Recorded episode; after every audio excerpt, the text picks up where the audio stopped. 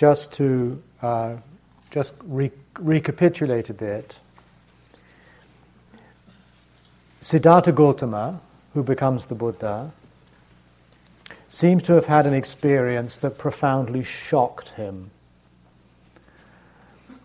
It went against pretty much everything that he would have been taught in the religious environment of his times, as well as a great deal of what he would have instinctively or intuitively felt to be the case about the nature of his experience and reality.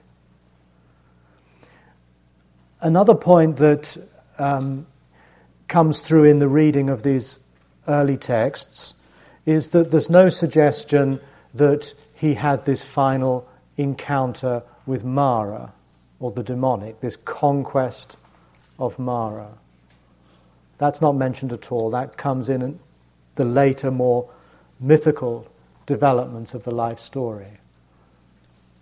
Mara remains a constant in the Buddha's life from his birth right through till his death. It's simply a given, a condition of the world to be somehow limiting, obstructive, um, against one's deeper values and understandings. One is always in confrontation with, with that, whether it be internally or whether it be in the structures of the world in which one exists socially and politically. And we'll see this as the story progresses.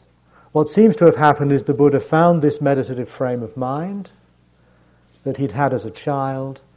He'd sat down at a tree. He started paying close, scrupulous attention to the sheer presence of what was occurring to him. And he woke up to the radical contingency of his existence, with no solid core of self or ego or me within, and no transcendent or divine ground of being beneath or beyond him. And initially, this seems to have been such a shock that he was simply lost for words. Others won't understand me, he thought. It'll be such a hassle to have to somehow communicate this.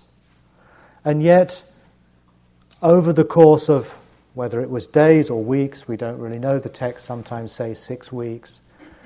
Slowly, this experience um, was integrated to the point where he realized, maybe not he realized, but the beginnings of putting this into words, giving it a form, became imperative.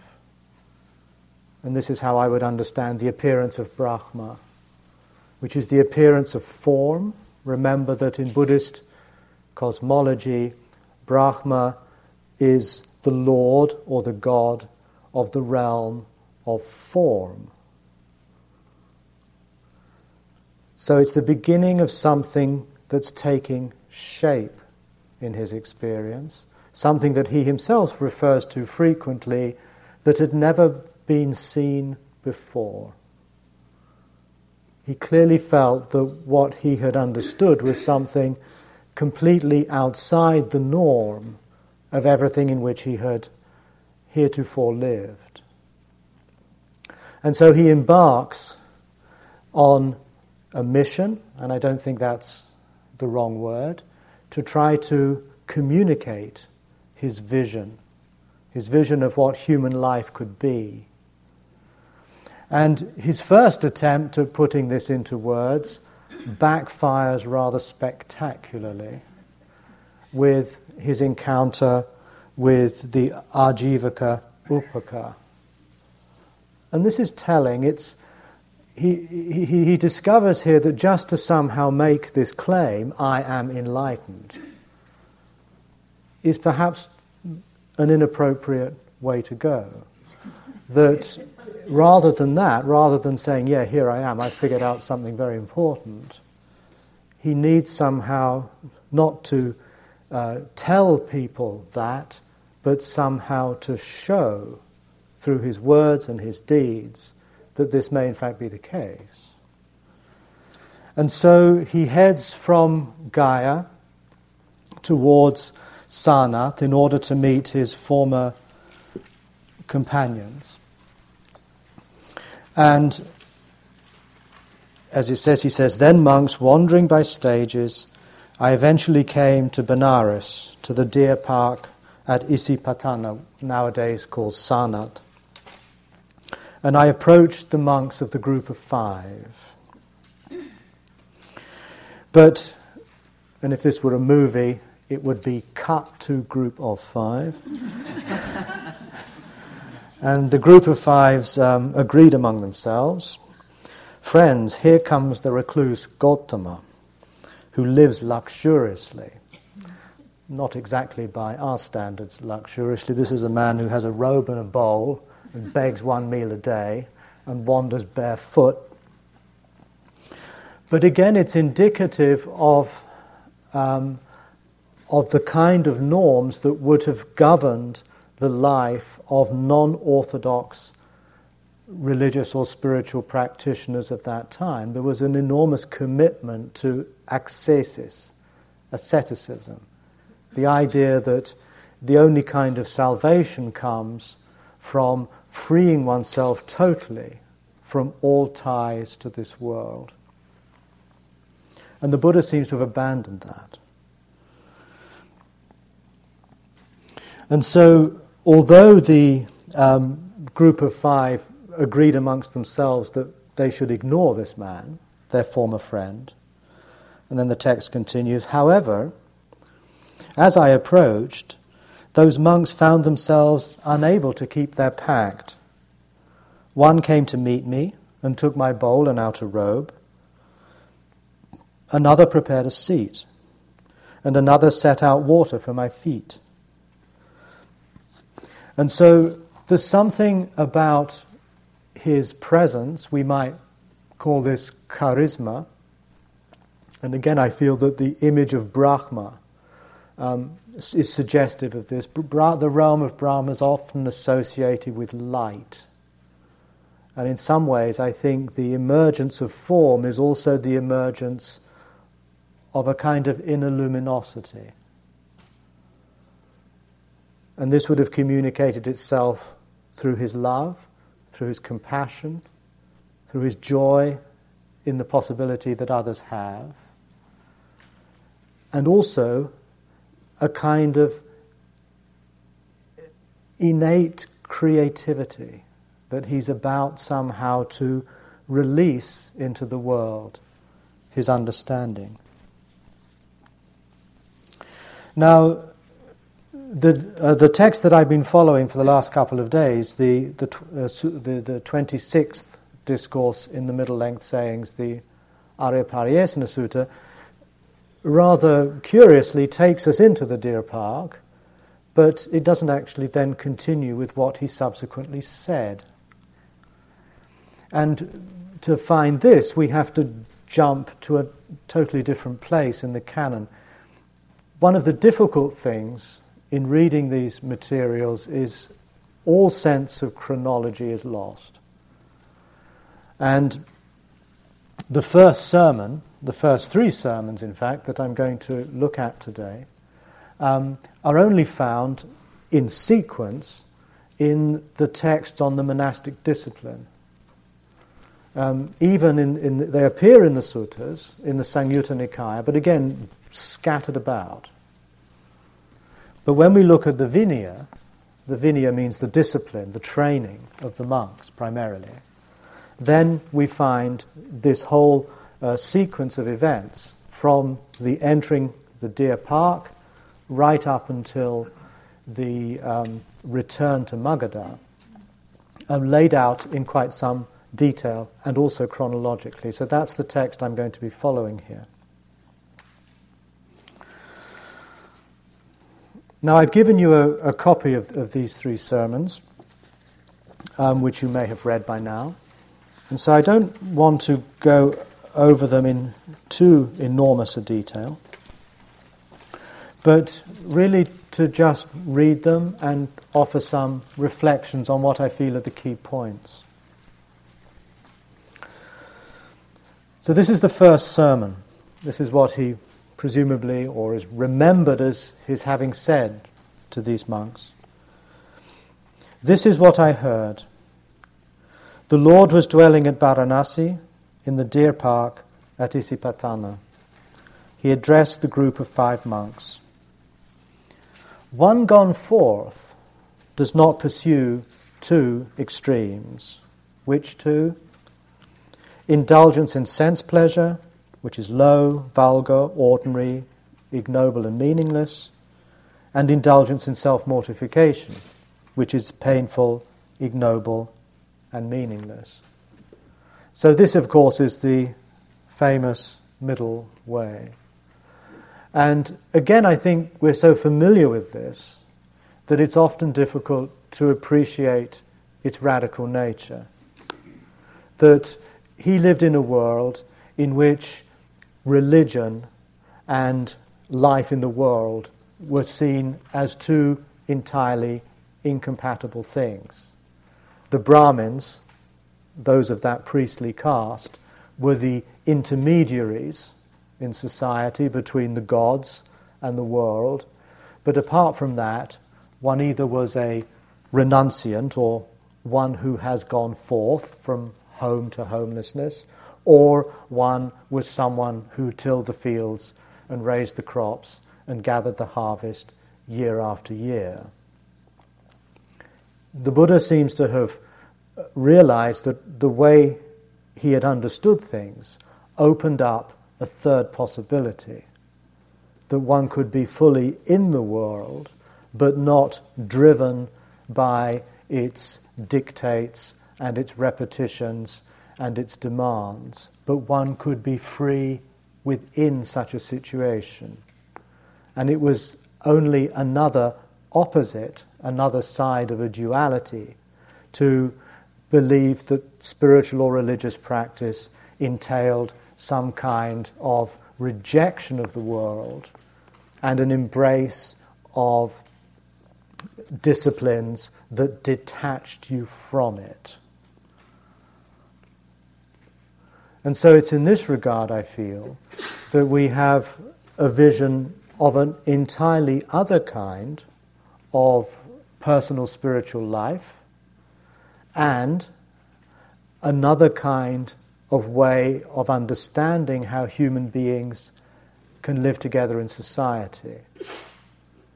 Now, these two points I'll be developing um, throughout the rest of the uh, week, but particularly the day after tomorrow. So I'll not say anything more about that right now.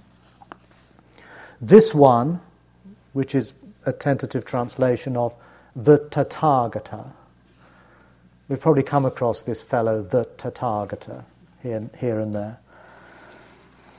Tathagata is the word by which the Buddha refers to himself.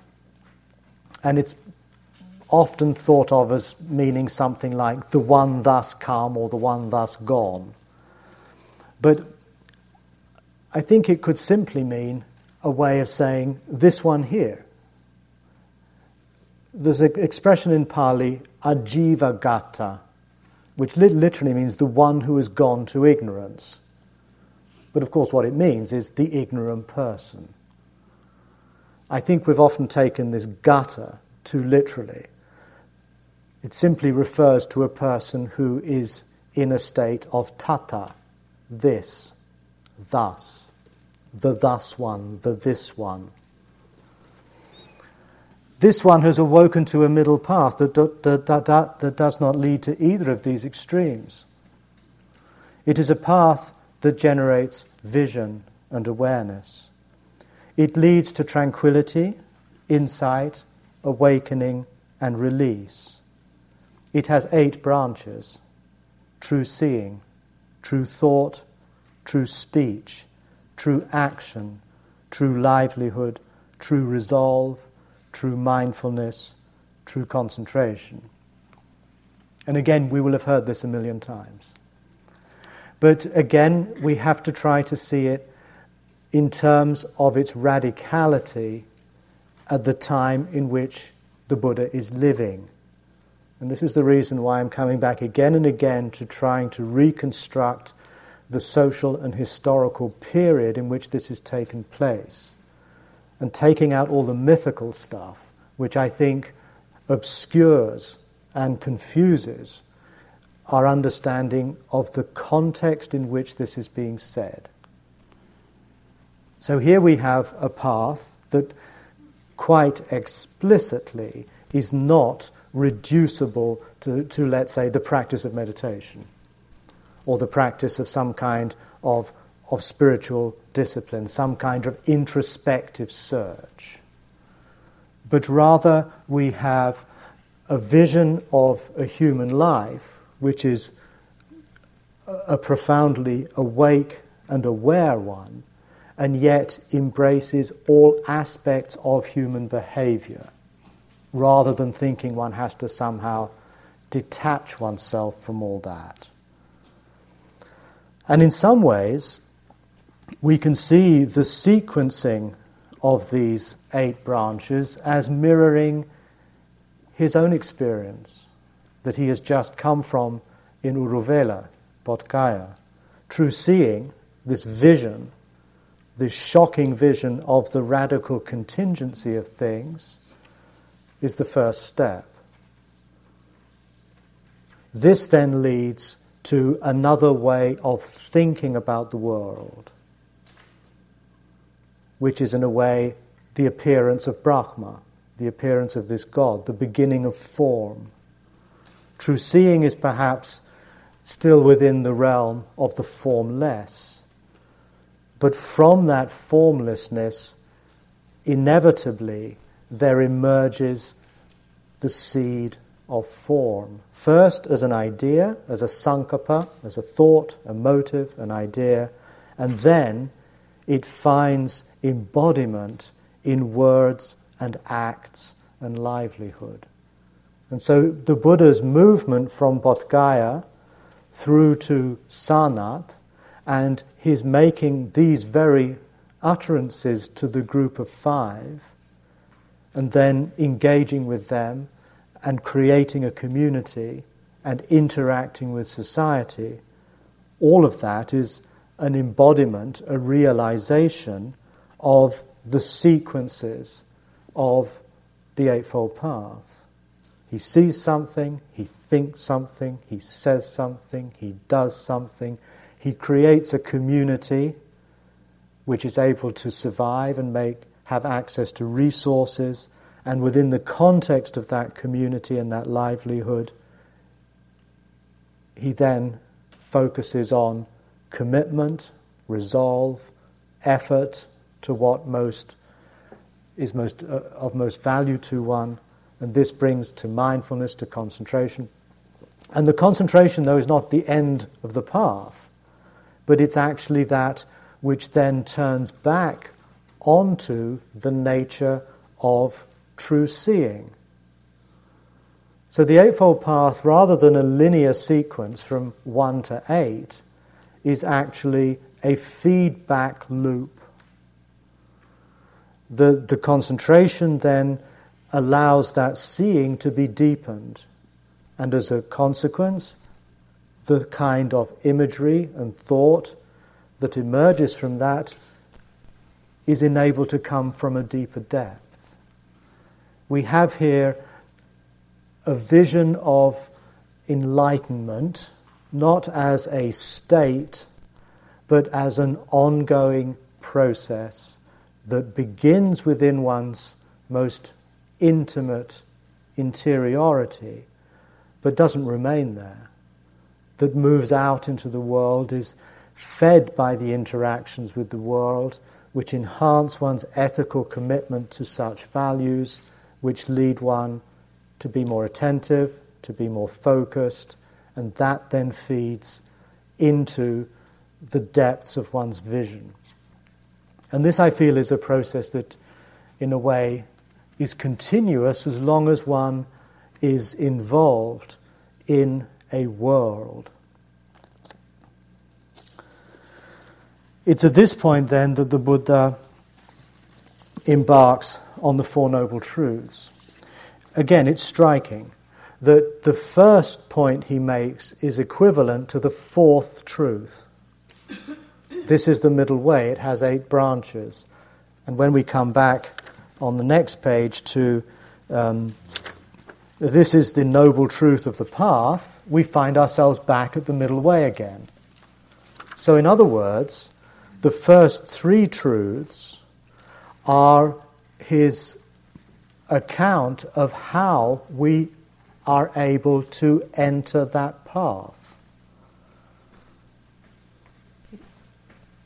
This, I think, is a crucial point that the path is primary. The cultivation, as I mentioned on the very first day, the creation of such a path, the bhavana of such a path, is what the first three truths are concerned to lead us to. And again, the first truth is profoundly counterintuitive. He's saying, in order to find meaning and happiness and well being in this world, in this life, we need to go right into the very heart of what causes us the most anguish. And again, much religion is in flight from such existential pain through the imagining of some better place, be it metaphysical or in some other life or in some other state of mind. The Buddha seems to be pointing the way to salvation, freedom, not by transcending the world, but by going deeply into its dark heart. This is the noble truth of dukkha, of anguish. Birth is painful, aging is painful, sickness is painful, death is painful. Encountering what is not dear is painful. Separation from what is dear is painful. Not getting what one wants is painful. In short, the five clinging clusters are painful, the five aggregates which always make me think of building materials, are painful.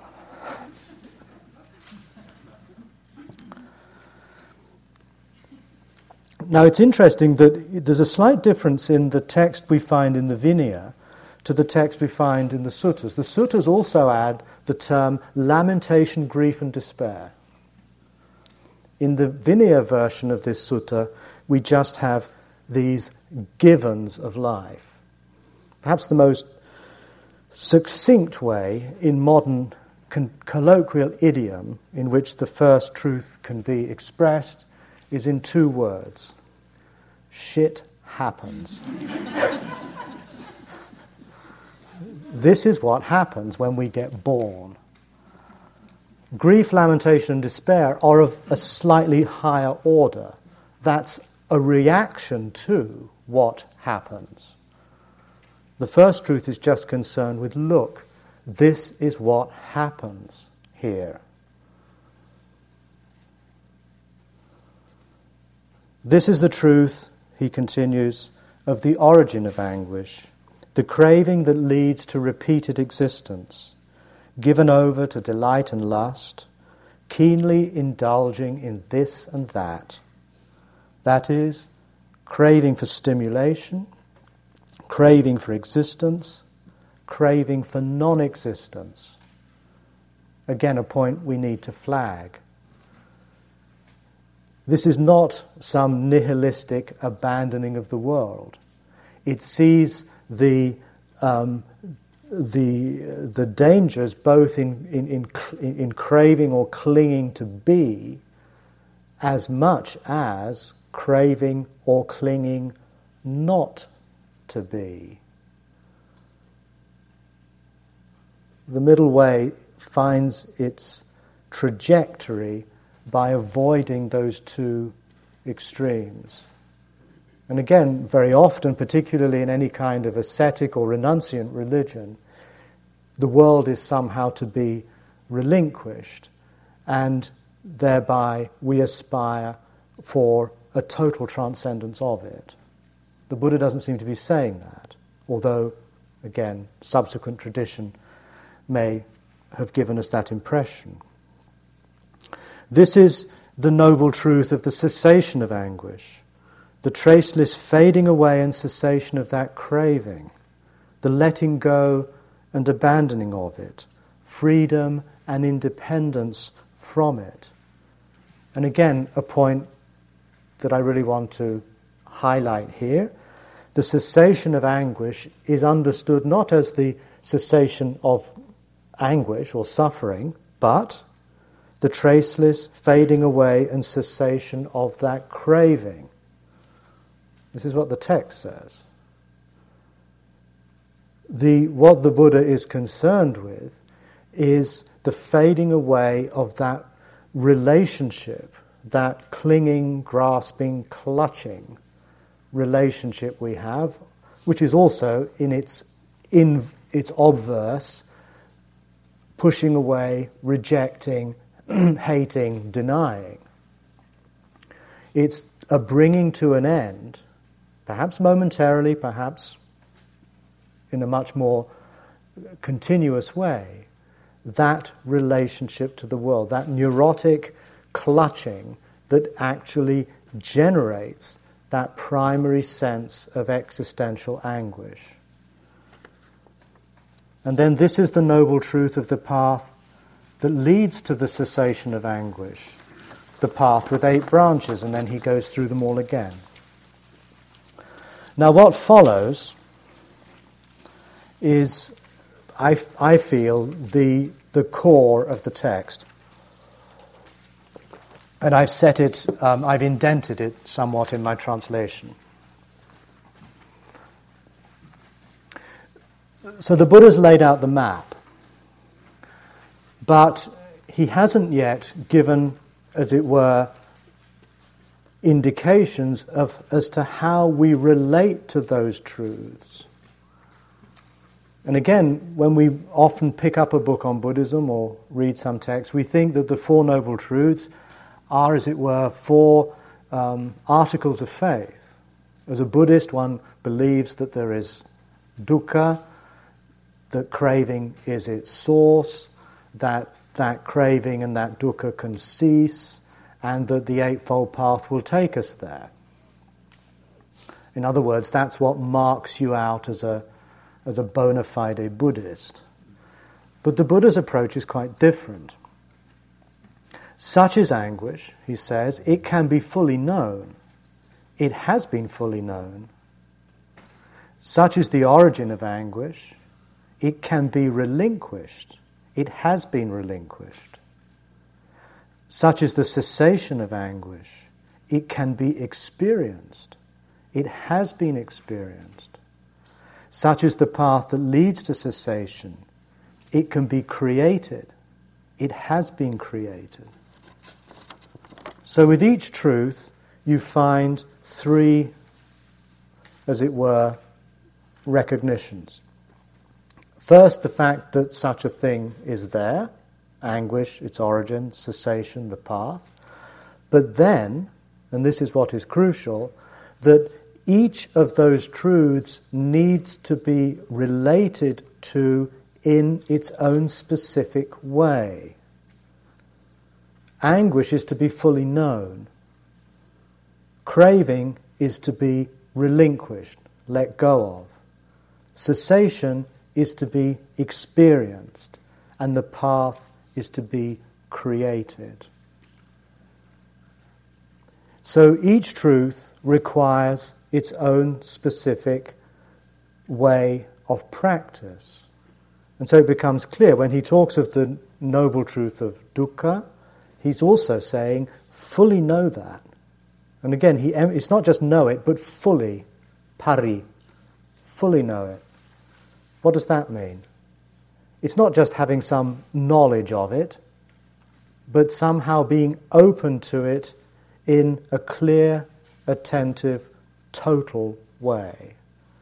So, therefore, when one experiences this dukkha, rather than give in to that, that almost instinctive feeling we have to somehow shy away from it, or avoid it, or suppress it, or run off and do something more interesting, or take a pill. He's saying, go into its heart. That's where this path begins, right in the heart of that pain. Of course, fully knowing also implies knowing it in the kind of meditative frame that we're working on here. Quieten down, sit still. Remove yourself from all the busyness and hustle and bustle of your life so that you can have that equanimity, that calm, that clarity to fully see in a totally uncompromising way what is going on in this existence, here and now. And it's such knowing that leads to letting go. So we can understand the sequence of these truths in terms of their respective tasks or injunctions or actions. Fully knowing anguish is that which leads us to let go of craving. When we really understand the situation we're in deeply, then we don't have to abandon craving in the sense of telling ourselves to stop it, but it will naturally begin to fall away. It will no longer be understood or no longer felt to be an appropriate way of dealing with such a world it will fall away. It's, it's the seeing that leads to the letting go. And it is the letting go, the relinquishing of craving, that culminates in the experience of cessation. We let go, as it were, to a certain pitch, to a certain degree, or when, when it's let go of, rather than involving me doing it. It's that movement of release that leads to the experience of cessation. Now, again, I've translated it as experienced. Um, it's often translated as realized. But in fact, the Pali word um, is rooted in the expression to see with one's own eyes. See it for yourself, experience it for yourself. And that experience of stopping may only last for a few moments.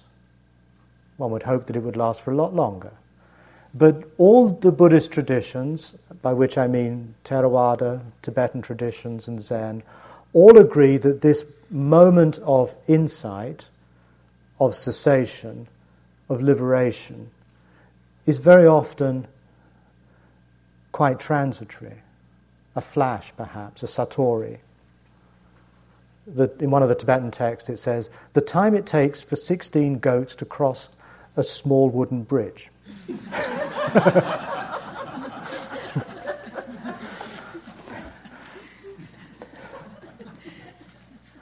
And this, this, and this experience, this experience of cessation, is equivalent to entering the stream. This is sotapanna. Now, what happens in Sotapanna, in entering the stream, is that one loses, at least in that moment, the conviction that you are an isolate, independent ego.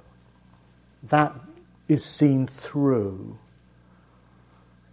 You're revealed as simply a contingent play of fluctuating mental and physical processes.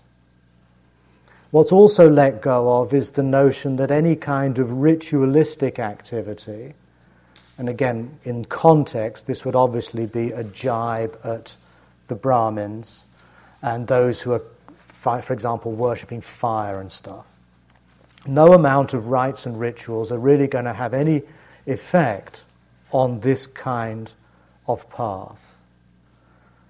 And the third thing that falls away is any doubts you may have had as to the legitimacy, the authenticity of such a path. You now know for yourself. You don't have to believe anymore.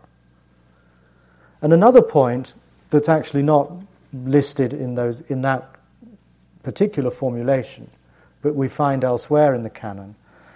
The Buddha says, at that point, you no longer need to depend on the authority of others. You become independent. In other words, at this point, you now know what it is that this path um, means in your life. You don't have to take somebody else's word for it. And it's that moment of stopping, of opening, that is the first branch of the Eightfold Path. So when the Buddha says entering the stream, he's sometimes asked, Well, what do you mean by the stream? And he says the stream is the Eightfold Path. So again, we come back quite explicitly here to the Eightfold Path as being something that begins with the experience of genuine insight. That the cessation, the nirvana, is not the end, it's actually the beginning of the path. It's that uh, letting go, that stopping, that then leads us to samma ditthi, true seeing, which then leads to true thinking, through true speech, action, livelihood, and so on.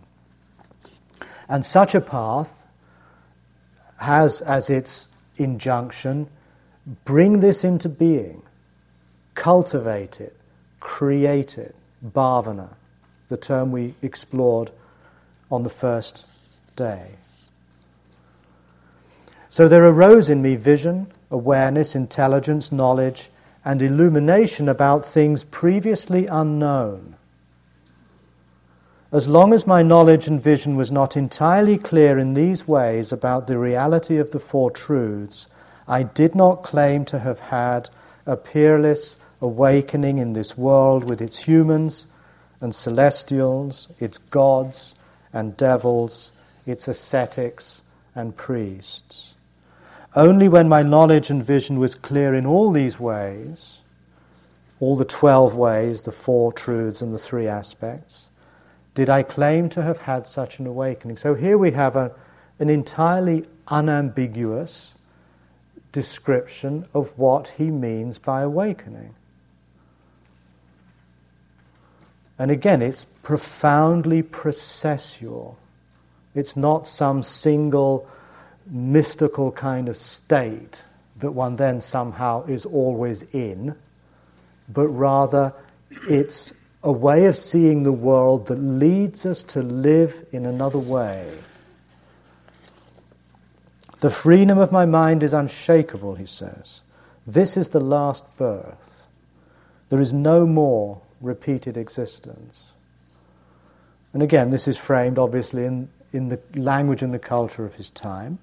But again, we can understand this as from this point on, he's no longer just repeating himself again. There's no more a sense of one's life as just a daily round of toil, going over and over the same stuff again and again. We can extend that if we like into endless lifetimes. It doesn't really matter.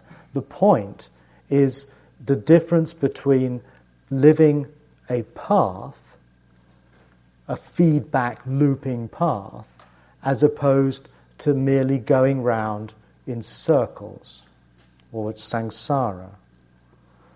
This is what the Lord said.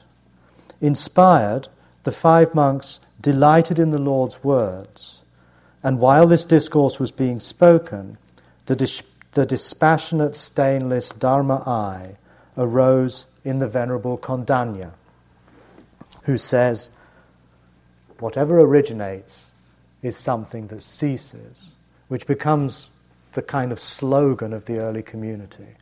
Whatever has a beginning will end.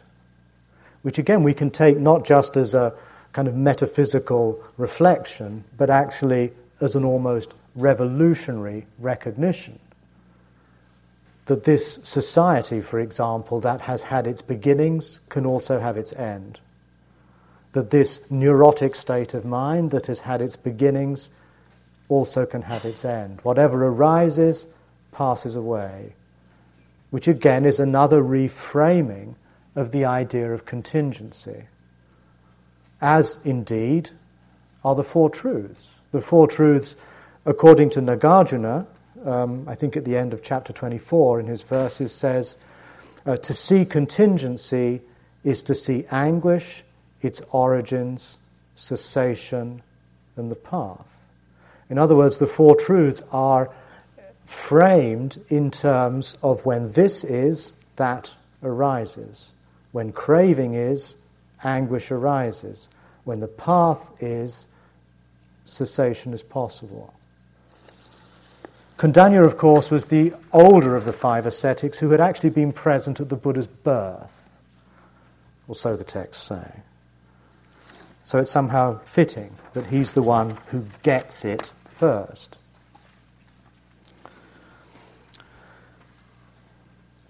So we now go on to the second discourse. And again, I'm going to have to go through this fairly, um, fairly quickly, but I'd like to cover it. Um, this is one of these marvelous texts we find in the Pali literature, that, but is curiously overlooked. Uh, it often goes under the title the Anatta Lakkhana Sutta. Uh, I noticed recently that Mahasi Sayadaw actually wrote a commentary to this. But what is often lost is this is the next talk he gave to the monks. Again, it's clear from the Vinaya, but it's not at all clear when you read the suttas. But we can see that this is very much a development and a complement to the first discourse.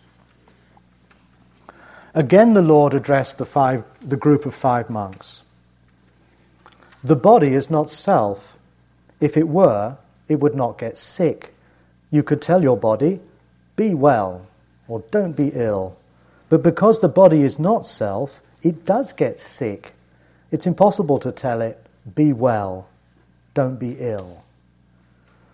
Now, in the text, as is often the case, you just have the example of the body. And then it says, and likewise with the other four aggregates. But in saying that, that shorthand, we often just glaze over it so, what I've done in this translation is to try to translate it in terms of each of the next five aggregates. The second one is what Martin was just speaking of feelings. Feelings are not self. If they were, they would not torment you. You could tell your feelings, be happy or don't be sad. But because they're not self, they do torment you. It's impossible to tell them, be happy, don't be sad. Perceptions are not self. If they were, they would not confuse you. You could tell your perceptions, be true, don't be false.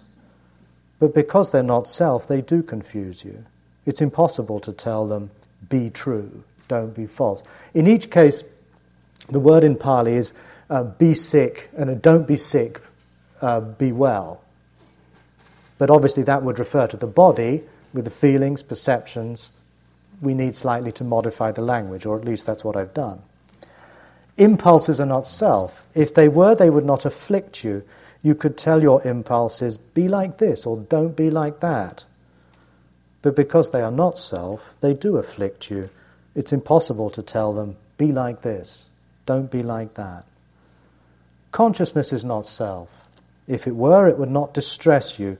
You could tell your consciousness, be calm, or don't worry, but because it's not self, it does distress you. It's impossible to tell it, be calm, don't worry. Now, what's striking about this text um, is it, see, it gives, it gives a, a sense of no self that we rarely come across elsewhere, namely that if things were self, you'd be some, it would follow that you'd then be able to control them. So, no self is accessed in this text by recognizing how you do not have control over the very structure of your psychophysical complex. And this, of course, is something that becomes abundantly clear when you sit still on a cushion and watch what's going on. that you find that you're somehow assailed by physical, emotional, perceptual, impulsive, and just simply states of consciousness that come and go. And the Buddha's saying, look, none of these things are you, because if that was really you, if that was really Stephen, then Stephen can say, okay, body, stop. But the other irony, perhaps, is that once you recognize that none of these things are essentially you, no, not, you're not the body, you're not the feelings, you're not the perceptions, you're not the impulses, you're not the consciousness, then any possibility of finding self independently of those has also vanished. This is, an, this is the approach to vipassana that we find developed by Tsongkhapa. I'm not going to go into this now, but his um, way of meditating on the nature of self is to first recognize that you are not identical to any of the components of your existence, and then to recognize that if that's the case, on what grounds can you possibly have for talking about a self at all? If you take out the body, the feelings, the perceptions, the impulses, the consciousness, what is left? What is there that you can then meaningfully call you? How do I know? How do, when I say I something, you know, I feel, my body's, you know, I've, I've got a pain in my knee, um, I'm not feeling so great today, um, I think that what's really the case is this or that. I'm going to do that. Every statement on which you are able to claim I is inevitably in connection through identification with a physical, an emotional, a perceptual, an impulsive, or a conscious state. So one, this exposes, it, as it were, the profound ambiguity of self. We can maybe explore that later. So, what do you think, monks? Are your body, feelings, perceptions, impulses, and consciousness permanent or impermanent? Impermanent, sir. Does what is impermanent give rise to happiness or anguish? Anguish, sir. Is it right to think of something impermanent and fickle that gives rise to anguish as this is mine, I am this, this is myself? No, sir. Therefore, monks, whether it be a past, present, or future body, one's own or someone else's body, a gross or subtle body, an inferior or superior body, a distant or close body, each body should be seen with true intelligence as it really is. This is not mine. I am not this. This is not myself. And so it is with any feeling, perception, impulse, or consciousness. Each should be seen with true intelligence. This is not mine. I am not this. This is not me. Seeing things this way, the attentive, noble disciple disengages from the body, disengages from feeling, disengages from perception, disengages from impulses, disengages from consciousness. Disengaging, he becomes dispassionate. Through dispassion, he is freed. He knows, I am free. He understands birth is overcome, the good life has been lived. What is to be done has been done. There will be no more of this again. So, again, it's very easy when one sees this within the template of, of many lifetimes that this would be seen as a kind of cutting off from life, uh, there being no more rebirth. But if we see it in the framework of the here and now, of our experience in this life, in this world. And I'm assuming that this is what the Buddha was primarily concerned with. Then disengagement is, as it were, stepping back, a certain detachment.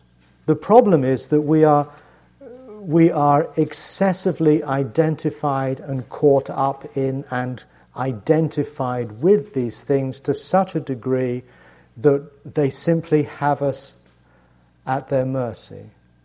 We're thrown around by feelings, by pains, by thoughts, by emotions. In some ways, I think and again, trying to see it in the context of its times, the Buddha is saying we're actually free not to clutch and cling and hate and reject.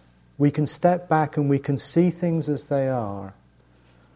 Disengaging, he becomes dispassionate. Dispassionate, he becomes free. This is the moment of freedom. The capacity to be in the world deeply and awarely and compassionately, but not being of it, not being pushed and pulled and driven and dri- driven nuts by this stuff. And that, I feel, is very much at the heart of what we do each time we sit and walk and lie down and stand with mindfulness, with attention. We're finding an open, free space. Not that we thus just indulge in that freedom, but such freedom becomes then the source of how we then think speak, act, earn our living, and so on. We cannot disentangle this from the Eightfold Path. It's very common, though, that this kind of detached freedom is seen as the end of the whole process. It's not, it's the beginning. And I feel this is quite explicit in these texts.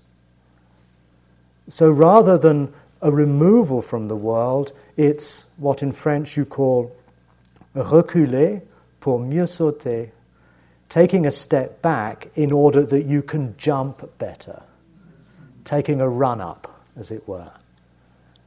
But this is putting us into another relationship, another perspective on these five aggregates. It's not pulling away. See, unfortunately, even Bhikkhu Bodhi translates disengages as have revulsion for. Revulsion, that's very strong. Sounds to me a little bit like aversion. but the word nibbindati in Pali, and this is something Andy Olendzki pointed out to me, there's an image of that where it's, it compares, it's like a dog uh, dropping um, a fully um, eaten bone. It, it's a dropping away. It's not revulsion. But unfortunately, that is often the message you get. This is a disengagement that allows a freedom that is the source of another response, another way of being in this world. This is what the Lord said. Inspired, the five monks delighted in the Lord's words. And while this discourse was being spoken, through non clinging, the minds of the group of five monks were freed from influences. At that moment, there were six arhants in the world. Now, um, again, what's striking is the Buddha does not make any distinction between the insights and the freedom of these monks and himself. Again, we have the, this is clear from, if we go back to the Noble Search, I have to stop in a minute. Then the bhikkhus of the group of five, being themselves subject to birth, seek, uh, having understood the danger in what is subject to birth, seeking the unborn supreme security from bondage nibbana, attained the unborn supreme security from bondage nibbana, which is exactly the same expression, word for word, that he gives to himself. So these, uh, I'm going to have to stop here. We can, you can, we might start next tomorrow on the third discourse. So this is the story, really, of how the Buddha begins his teaching, and these texts, I think, are crucial um, to understand what it is that he's on about, and they reward, I think, repeated close reading. So I would suggest that in, you know, in the coming days that periodically go back to these texts and try to think them through in a way that's not dictated by everything you've been taught so far about Buddhism. Try to hear that voice and try to experience in your own life, in this moment, what it means. So we'll stop there. We're halfway through this um, retreat now. We're, we're now in day four and we have four more days to go. And again, this would be a point perhaps to reflect on, on, on how it's been for you so far, and perhaps to reflect on your level of engagement and commitment to what we're doing as we sit and walk. This is an, often the midpoint of a retreat is the time we're most removed from what we left behind and at the same time from what from that to which we will return and it's an extraordinary opportunity to be able to to reflect to be aware to think in a kind of um, seclusion, uh, a certain detachment, a physical detachment. So please try to make as much use as you can of the time that remains to us.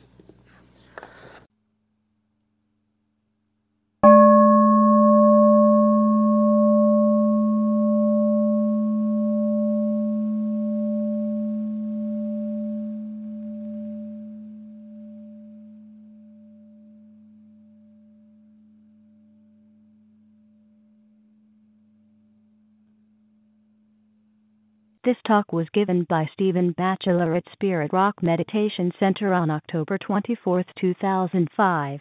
It is an offering of the Dharma Seed Audio Archive. Thank you for listening. To learn how you can support the teachers and Dharma Seed, please visit dharma dharmaseed.org slash donate.